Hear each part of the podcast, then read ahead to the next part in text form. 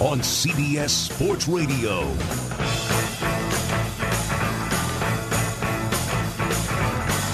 That's true. Welcome back. I'm Jim Rome. Or good morning, good afternoon, wherever you are. Nice to have you here. All right, cell phone number is toll free nationwide and in Canada 1 800 636 8686. The rare good phone day. So keep it coming, clones. Stay after it. I've been saving this topic, one, because it was a wild, wild NFL weekend, and two, I want to wait for my guest. We have not talked a lot about Shohei and the big contract he signed. We are joined right now by a senior baseball writer for The Athletic author of Smart Baseball and the Inside Game, a former special assistant to the GM of the Toronto Blue Jays. I'm speaking of Keith Law. Keith, it's great to have you on. How are you? I'm good, uh, thanks. How are you? Good, good, good. So let me start with Shohei. He ends up, Keith, with the record breaking contract, as we all assumed that he would. However, I'm not sure how many people thought that it might have a seven in front of it, as in 700 million. What is your overall reaction to the news? It did blow away my expectations. Like I said, when he got hurt, when he hurt his elbow back in August, I said, you know, he's still going to get paid, right? He's still going to get well compensated. But if you'd asked me over or under 500 million, I don't think I would have taken the over. And obviously, he he blew past that. But based on everything I've ever heard from, especially from people with the Angels, he's probably worth it. They made so much money from having him, just having him on the roster. Never mind how much value he produces with his bat and when he's healthy with his arm. Just having him on the roster is worth so much to a franchise. The Dodgers may end up making back all or most of his salary before he even plays a game.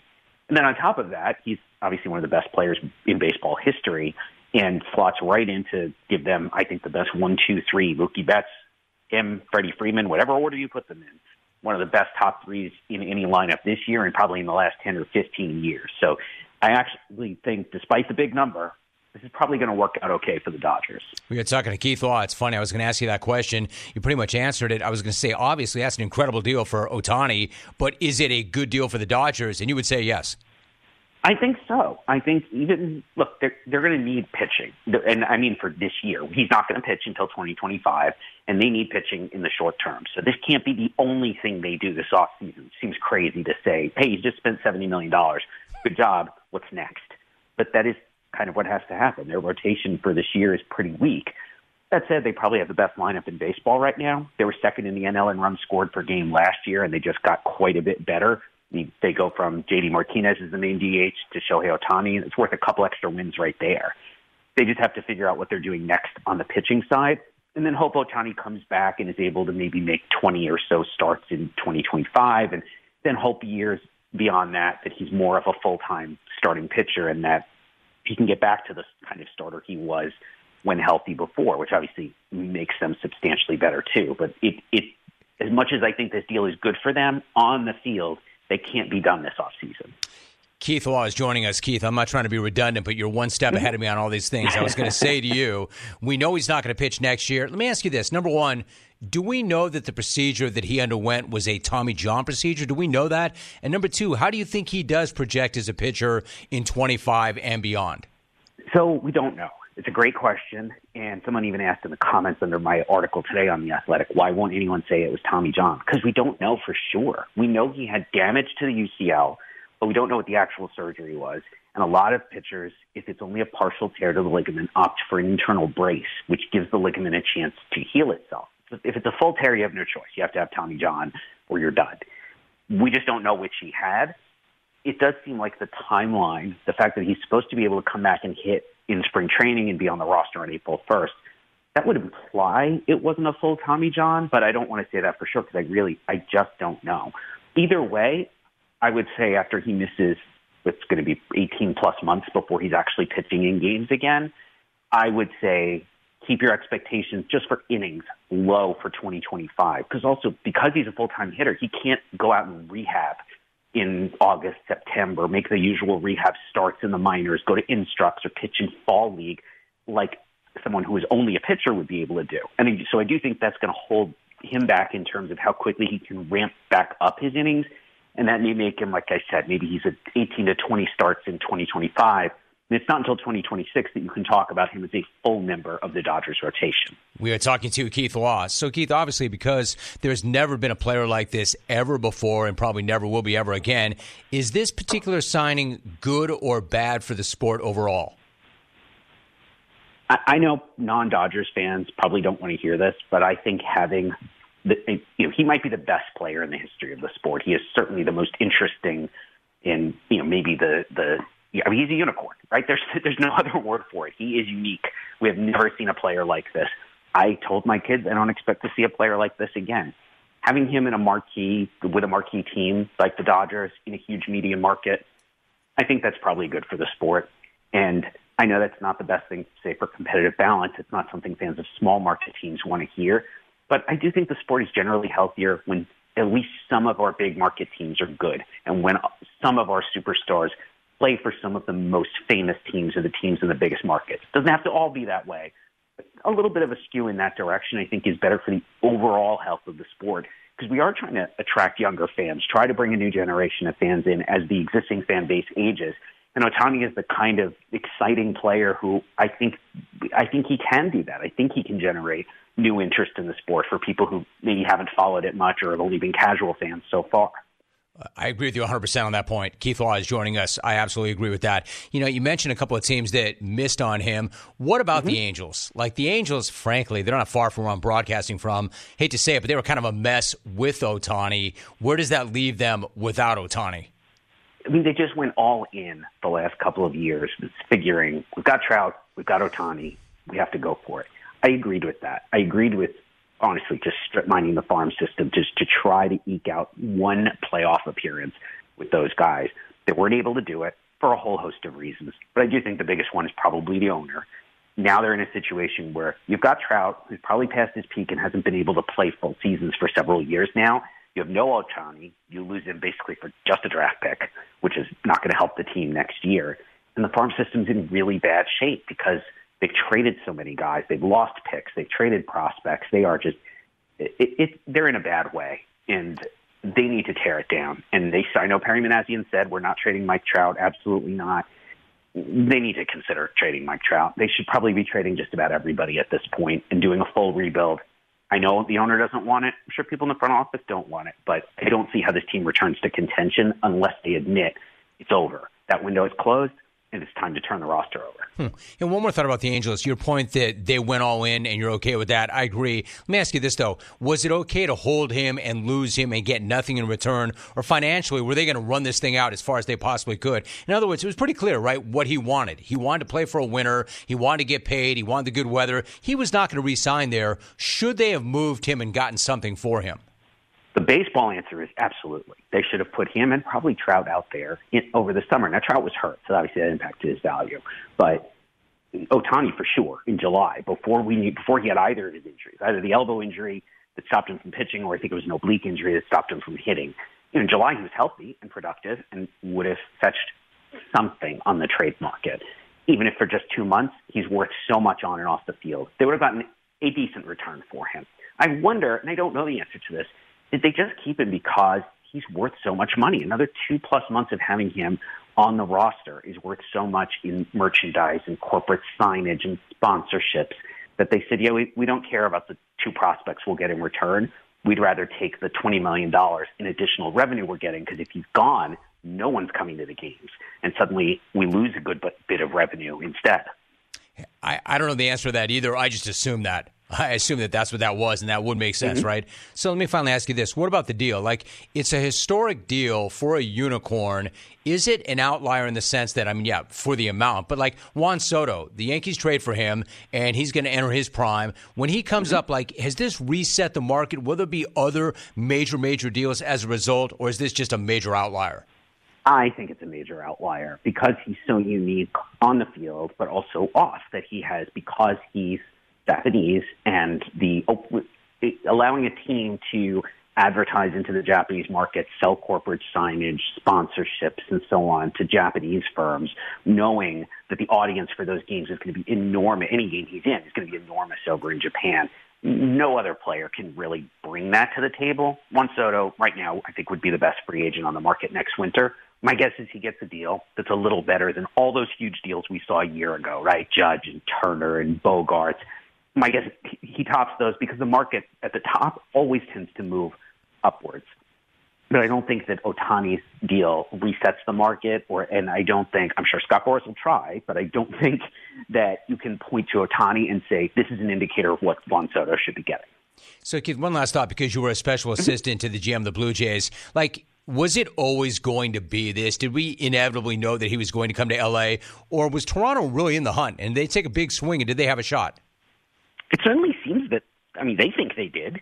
Um, I think they always knew they were a little bit of an underdog, right? The expectation was always that he would go to the Dodgers, or at least that the Dodgers were the favorites, right? But if somebody made a better financial offer, and Toronto is a it's a very global city with a really diverse population, their games are broadcast through almost all of Canada. There's a lot of reasons why a global star would choose to go to Toronto. I don't think it was ridiculous that they were courting him, and, and I believe that they were serious players, at least until some point in the very end of the process. It just always seemed like he was an LA guy. He wanted to stay on the West Coast. Supposedly he's got a house or building a house in Newport Beach, gets an easier access to go back and forth to Japan. He's got some comfort level having lived in the LA area for several years. They, they had some natural advantages that I don't think any other team was really going to be able to beat, especially once they came in with what I'm sure was the highest financial offer. He is a senior baseball writer for The Athletic. He's the author of Smart Baseball and The Inside Game, a former special assistant to the GM of the Toronto Blue Jays, Keith Law, coming in and breaking it all down. Keith, thank you very much. Great job by you, and I appreciate the conversation. My pleasure. Keith Law joining us. I like that. Good stuff. That's why I wanted to hold off until hour number three before we got into that. All right, so your reaction to anything you just heard. I have a lot of takeaways from that. One of them being one of the first things he said it's kind of funny to say that you just committed $70 million a year to one player and you're still not done. But if they do nothing else, they probably still do not have enough to win at all. They need pitching. They need more pitching. So 70 mil is a lot, but not enough. They still need arms, but they got their guy. 1 800 636 8686. Antoine Bethea coming up in the final segment, which means we are open next segment. You should take advantage of it. This guy's in. He writes Dear Canada, sorry that an international superstar didn't want to live in an igloo. Oh, here we go. Here we go.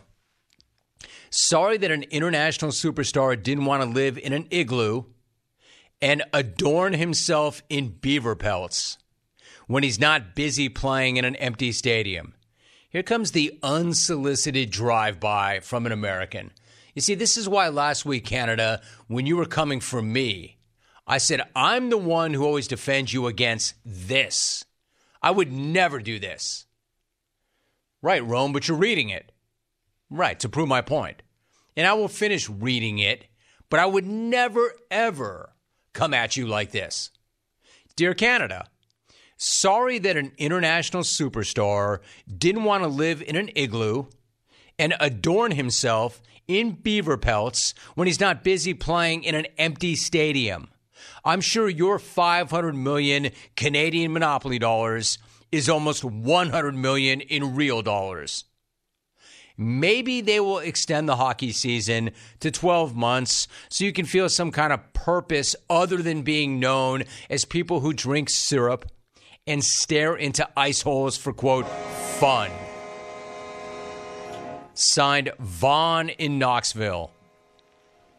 I mean, that's not even coming from somebody in Los Angeles or Southern California.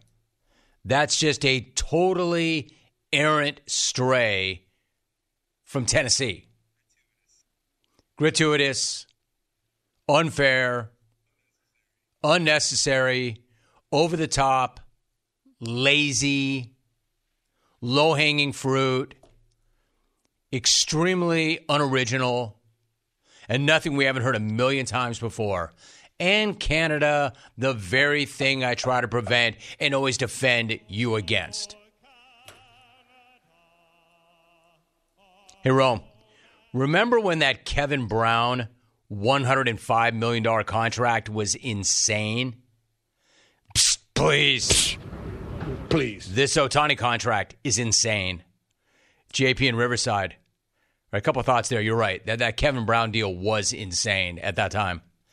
Did you hear what Keith Law just said? He said they might be able to make all the money back before he even puts on a uniform. That's insane. The only thing more insane than a $700 million deal for one guy who's not a two way guy right now. And when he does become a two way guy, once again, we don't know what he'll have because we don't know what this procedure is. That's why I said to Keith Law, do we even know that that was Tommy John? We don't know. That's how secretive they are about everything. We don't even know what the procedure was. When was the last time somebody had a major surgery and we didn't know what it was? But it factors in. But then again, it doesn't factor in because he's still got 700 mil. But even more insane than the contract is the fact that not only will it inevitably pay for itself, regardless of what he does. He just said it already paid for itself. And the ink's not even dry on the deal. There's just so much money to be made off this guy. Like Ohtani, Ohtani's not only a unicorn. You remember James Harden trying to make the argument that I'm not a system player, I'm a system? That's Ohtani. Except he's not a system. Ohtani is his own GNP. He makes that much money for everybody. He is his own GNP. He's not a player. He's not a brand. He's not a business. He's his own GNP. He makes that much money. He's worth that much money. So, yeah, it's insane, but maybe it's not. And my question is if he didn't have that elbow surgery and he was going to pitch next year, then how much could he have gotten if he got 700? and we know he's on the shelf as a pitcher for a year and a half. Wild stuff. The only thing not insane or surprising is where he ended up. Of course, he ended up in LA. Best chance to win, right up the highway from where he was. He's familiar with the environment here. He likes the weather, he likes the money, and he likes the team that can win right now. This guy writes Van Smack. When the hell did MLB become the LIV Tour? 700 million for 10 years. This is so out of hand, and the fans are the ones that will overpay for these tickets now. We're having a baseball team in Milwaukee whose payroll is less than just Ohtani. Doug in the MKE. Couple of thoughts. That's what Keith Law said. He goes, I'm sure that every fan outside of LA is going to say, this is not good for the sport, especially small market teams. I got a couple of thoughts on that. Number one, you can't really buy championships. Ask the Yankees. How much money have they thrown at it over the decades? And then how much do they have to show for it? Yeah, the pinstripers are the pinstripers. But just throwing money at it doesn't work. Ask the Padres. Ask the Steve Cohen Mets. So it doesn't guarantee anything. The difference between the Dodgers and the LIV Tour the LIV Tour is throwing crazy, crazy, crazy money at some has beens, no names mentioned, hefty, some never were's. The Dodgers threw crazy money at the greatest baseball player ever, who was arguably in his prime. You know, toughen up. It's different.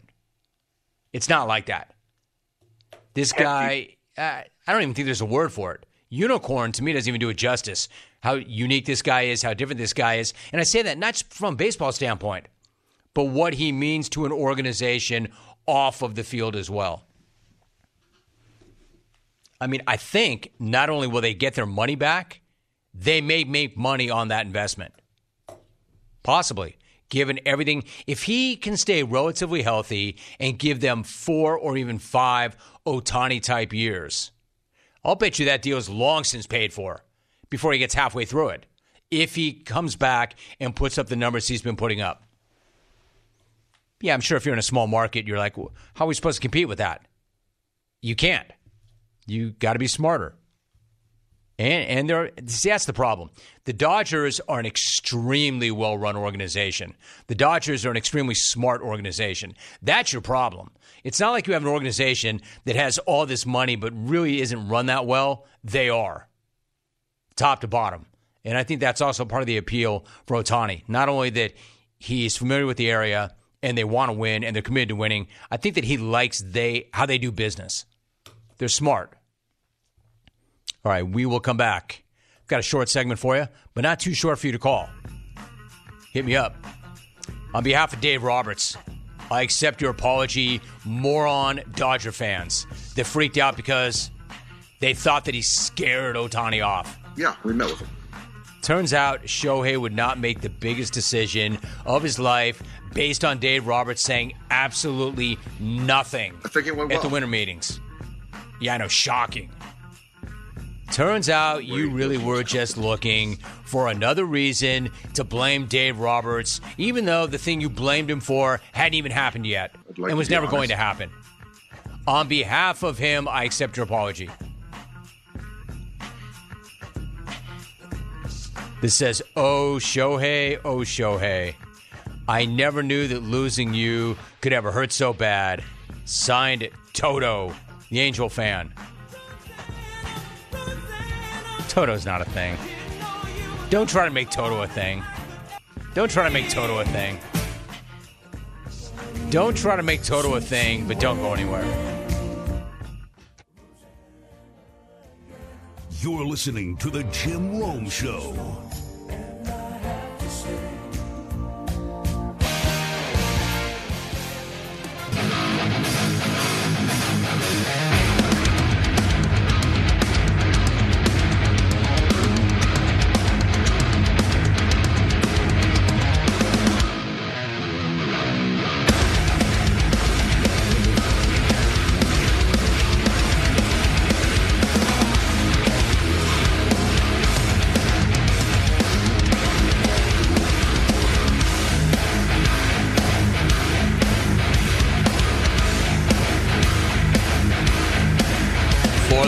Done, Grainger is offering supplies and solutions for every industry, as well as access to product experts ready to answer your toughest questions. Call or click Grainger.com or stop on by. I need an ATP. Because it is time to answer your Ask the Pros question. You get to submit a question to me. It's brought to you by O'Reilly Auto Parts. Think O'Reilly Auto Parts for all of your car care needs. Get the parts and service you need fast from the professional parts people at O'Reilly Auto Parts. Hey, Jim, when you take your vacation in Wisconsin in the next few weeks, if the weather cooperates with a dumping of snow, are you going to participate in any outdoor, outdoor activities like snowmobiling or cross country skiing? Or are you going to chill with Woody and eat pork chops and 12 egg omelets? Scott in Milton. Yes. Of course. The answer is yes. It did, to the extent of what, I don't know. Snowmobiling for sure. You want to have something crazy? I've never done that. I've never snowmobiled in my life, believe it or not. I think, nah, let me think. Back to our Montana days. Once, maybe. Once. Janet has been snowmobiling in Wisconsin already. She loved it. Loved it. So th- that's a guarantee. Woody will ensure that. Now, am I going to cross country? Eh. Let's not get into that. Am I going to ice fish? Uh, let's no. not get into that yet. I don't know. I, I don't want to say no to anything. We'll see when I get there. I'm guessing Woody will have pork chops and dozen egg omelets. Hey, Jim, do you ever kick back at the end of the day and put your feet up on your desk? Are there certain desks that shoes are allowed on, like home or studio office, or office, or is it a rule never to let your your shoe touch the blemish-free white studio desk? Also, do you limit how often Big Head comes into studio so he doesn't scuff the desk when doing his segment? JJ in KC. JJ! You know, what, dude, I'm not a put my feet up on the desk kind of guy. Hate to give you up, Tommy, but I've seen you do it, bro. It's all right. It's all right. Definitely not on the white desk, though. No. I, just, I don't do that. Not, not because I've got any issue with it. I just don't do that. I don't put my feet up. Not at home, not here. I don't know. I'm kind of not into putting my shoes on furniture. I'm weird like that. Just not my deal. But thanks for the question, JJ. JJ! Are you watching on TV? Look at this white desk. It's pristine. This this reads like this. This is an ATP for Cindy.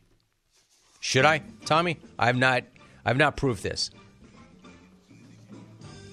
Tommy's response to me, and I quote, was, You're not going to like it, but I think you should. That seems counterintuitive. This reads, This is an ATP for Cindy. Uh, Dumbo Silver and Mark Davis were both at that idiotic in season tourney this weekend in Vegas. So, Cindy, I ask you, whose disgusting, grotesque excuse for a face would you rather put makeup on? It's obvious face cake couldn't fix those freaks' hideous faces, but would alien, but what alien would be less nauseating for you to touch? Respectfully. V and the fee. V, you can't send me one of the most disrespectful things ever and then try to make it go away by signing it respectfully. V, you're rarely respectful of anybody or anything other than yourself. Cindy, don't answer that. Do not answer that, Cindy. She's just doing her job. In fact, she's doing a couple of jobs because Savage is AWOL. So she's back there doing his job too. Do not answer that question. And, and, V, what is it about personal appearance not being show fodder? Do you not understand? That entire take was about personal appearance, and not in a good way. There's your ATP. That is largely forgettable. And by largely, I mean completely.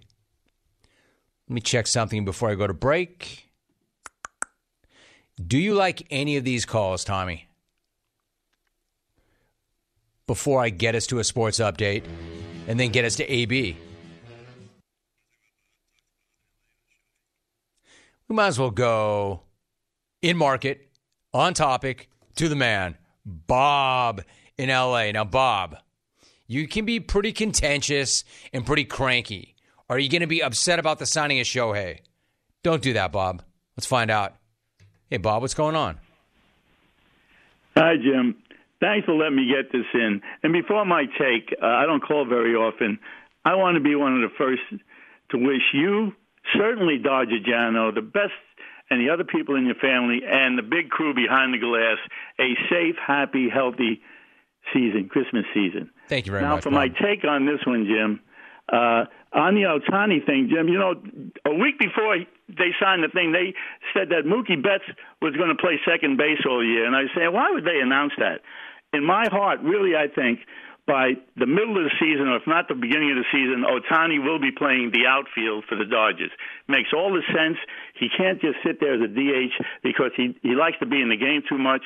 It, I'm sure he knows how he'll learn how to play the outfield. That's not a big thing. It opens up because he won't play second, uh, first base because Freddie's there forever. So I really think that, and that also helps the Dodgers try to get more pitching. They don't have to buy many, uh, buy any more for the outfield on this one so they can get in some more pitching.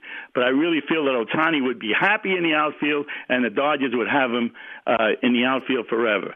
And finally, Jim, I hate to disappoint you today, but I am so happy with Ohtani. I can't be angry. Again, Jim, thanks for the vine. I am definitely out. Appreciate you, Bob. Thank you very much. I am disappointed. I like you better when you're angry, but I appreciate the kind thoughts the problem with Ohtani, like I understand that you don't want to pay a DH $70 million a year. I get that part of it. The problem with him playing in the outfield is he's going to have to throw the ball back in. He's going to have to try to gun guys down, hose people. I mean, I know the guy's unicorn, but I don't think he's going to catch the ball, take off his glove, put the ball in his other hand, and launch it. That would be the problem with him playing the outfield right now. Obviously, he's got to rehab his arm. And it's going to be hard to rehab his arm, as Keith Law pointed out, elbow, when he's batting. He is a DH. Ultimately, that will change. You're not paying 700 mil for a DH, even the Dodgers. But I don't see him playing in the outfield anytime soon. Why not just have him play short? See if we can make that throw from deep short or third base. All right, when we come back, Antoine Bethea is going to join us. First up, though, here is your sports update. Rich Ackerman's got this one.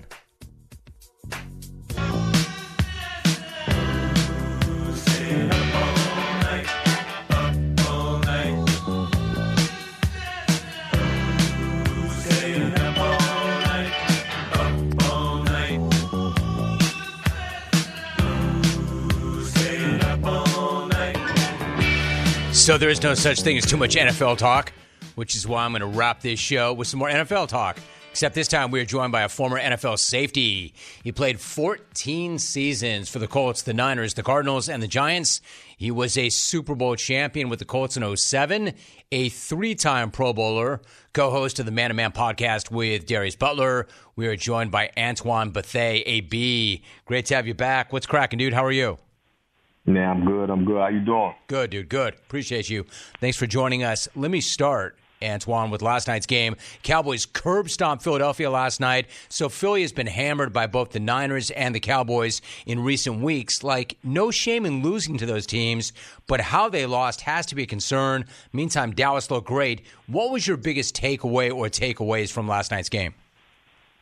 Um, I think from last night, just you know how you know, how confident Dallas is playing. You know, um, obviously, I think in the past years we talk about, you know, Dallas Cowboys and um, them making a run in the playoffs.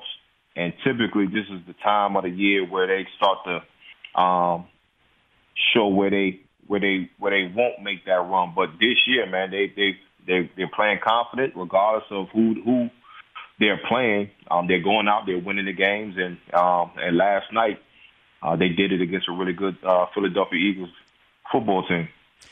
So, Antoine, what about that? You just said a really good Philadelphia Eagle football team. Are they still that? For instance, how concerned are you about them after the way they've been beaten by Dallas and San Francisco? They are a good team, um, and they got beat by two good teams. And um, if you you know you're watching the game defensively, um, even though they have a good um, front, you know somewhere with the not to not to call them out, but that linebacker crew in in in the middle of that defense, um, they've been struggling for the past uh, two weeks. And obviously, when you get to December football and playoff football, um, you got to be able to run the ball and you got to be able to stop the run.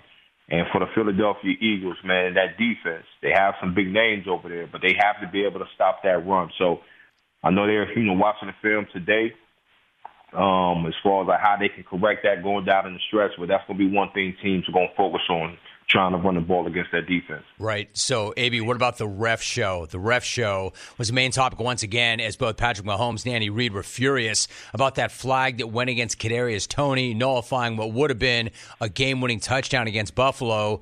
Do they have a right to be pissed, or is this on Toney? And did the refs actually get this one right? This is on Toney.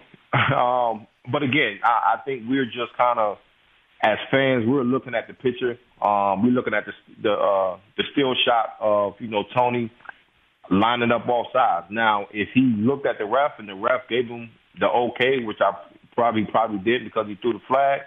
But if you Toney, if you're looking inside at the ball, you can clearly see that you're you're offside. So you have to you have to you have to take a step back. And obviously, as fans, as players, you don't want um, the referee being a deciding factor in the game. But as players, you know, we got to control what we can control, and that's definitely something that Toney could have controlled in that situation. I agree. So, AB, what about the Chiefs? They've lost four of six.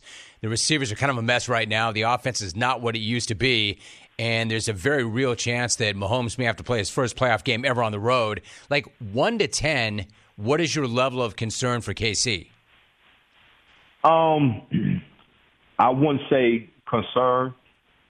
Um, I would say it's teams on the AFC side that's better than them though. So um, they one thing that KC does have is that they've they they they are battle tested. They've been down this road before, and that's something that you can't take away from you know the Patrick Mahomes and um, the Kelce and um, and Andy Reid.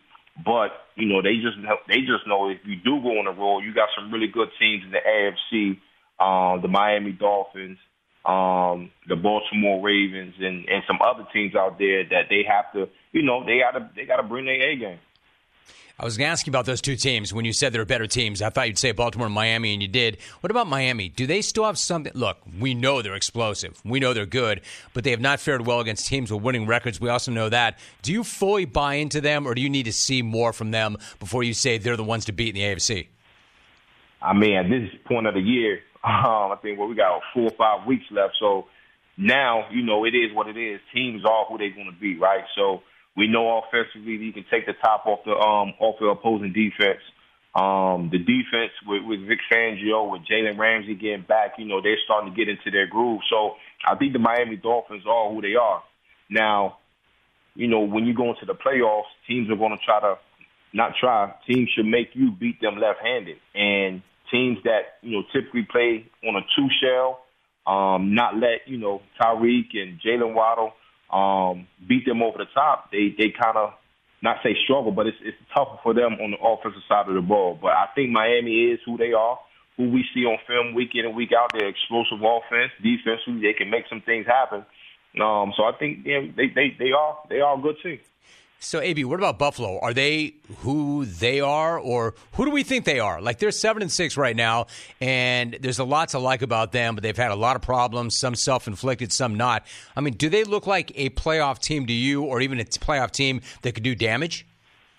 They are exactly who they are. They are seven and six, um, and their season um, has been exactly what it's been. It's been a very up and down, inconsistent um, year for them. Um, and that starts with their quarterback. Their quarterback, you know, he shows flashes of the, just the, how much talent that he has, but then there's some things where, you know, he has to be able to protect that ball.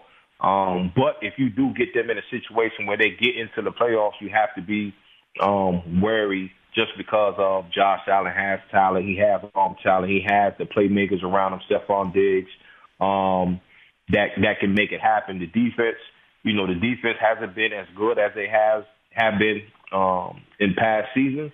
But if that team does get in the playoffs, that's something that you know you have to be wary wary um, about because that offense can put points up on the board. Right. So, AB, I'm really curious what you think about Detroit. Like only a few weeks back, we were talking about them maybe having a shot at the number one seed in the NFC, and then all of a sudden they're just hemorrhaging. Right. I mean, the Bears got them, and that's not a one-off either. They, I, I've had concerns about them in recent weeks after thinking they were all of that. What has happened to this team, and can they get it fixed coming down the stretch?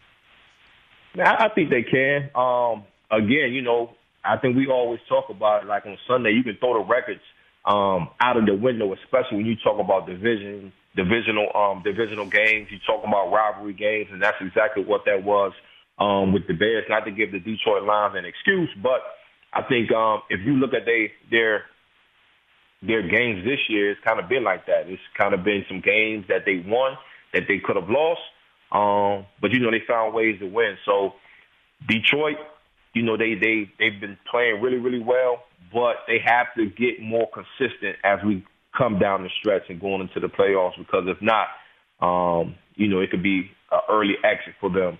Um, in the playoffs. So, Antoine, on a personal note, you are among 28 finalists in this year's class for induction into the Black College Football Hall of Fame. As a proud Howard University alum, what does this honor represent to you? Uh, it, it means everything. You know, that's where, you know, I won't say I got my start in football, but when you talk about the, the legends that's that's come from historically black colleges and universities, the Walter Paytons, the the Mel Blounts, the Aeneas Williams, the um, Harry Carsons, Walter Payton. I can go down the line. Jerry Rice, just a um, just a rich um, history of, of of players that have come from a historically black college and university. So for my name to even be potentially um, be beside theirs, man. It's an honor, um, and I'm, I'm truly humbled. Good for you. Congrats. You mentioned Mel Blount. That's got me thinking about the Steelers. Dude, what is going on with the Steelers? I would never think. I, look, I'm not inside that locker room. I have no idea. But there seems to be some dysfunction there. Dysfunction that I would not expect from a Mike Tomlin coach team. What do you make of their situation? It's tough. It's tough. And as you said, you know, with a uh, Mike Tomlin led football team, you know, he always has his guys coming out um, prepared and ready to play. But it just seems like you said, it's just some dysfunction in the locker room, you know, and this is where the leaders in that locker room try to pull it together. There's so much that coaches um, coaches can say or do, Um, so you know, it's the players um, in the locker room that got to hold their guys that they're going up against and line, lining up lining up with and holding them accountable. And I think that's the biggest thing is just the accountability aspect um, for the Pittsburgh Steelers. And like you mentioned, you know, we're not in the locker room, but for what we just kind of see on, on, on film on Sundays, it's that accountability. We'll see. They were seven and four not long ago, and they had a couple of really bad losses. He is a former NFL safety. Once again, 14 years in the league. Colts, Niners, Cards, Giants, and a Super Bowl champ as well. Antoine Bethea, AB, great to have you on, man. Thanks so much. Always going to chop it up with you. Always, man. Talk to you next time. Yes, sir. Be good, AB. Always like talking to him. Huge call is brought to you by Grainger. For the ones who get it done, Grainger is offering supplies and solutions for every industry, as well as access to product experts ready to answer your toughest questions. Call or click Grainger.com or stop on by. Pretty healthy start to the week. I like it. Had some phone calls, and a couple of really good guests. Look at this guy, Stucknut. Stucknut, quote, worst Bob in LA call ever. He wasn't pissed about anything. Run his ass down. Hey, Nut. So I was talking to my author. We're working on a book project. I want to turn him loose on some notable clones. Nut, I'm asking you on the air, since you know everything about the show and even more than me, would you be up for taking a telephone call from my guy? A few of you other callers I'm targeting. Would it be all right with you if my guy were to call you and pick your brain about what the show means to you and how you approach being a caller? Keep that in mind. I don't, I don't want you to be shocked. And point is, when we reach out to you, it's legit. Easy, Albie. Butt nuts. Albie. I I didn't give Albie what he wanted, so he just fired it himself. My thanks to the XR4 Ti. Cindy, thanks for stepping it up today. Appreciate you. You too, Chalk. Albie, see ya. We're out.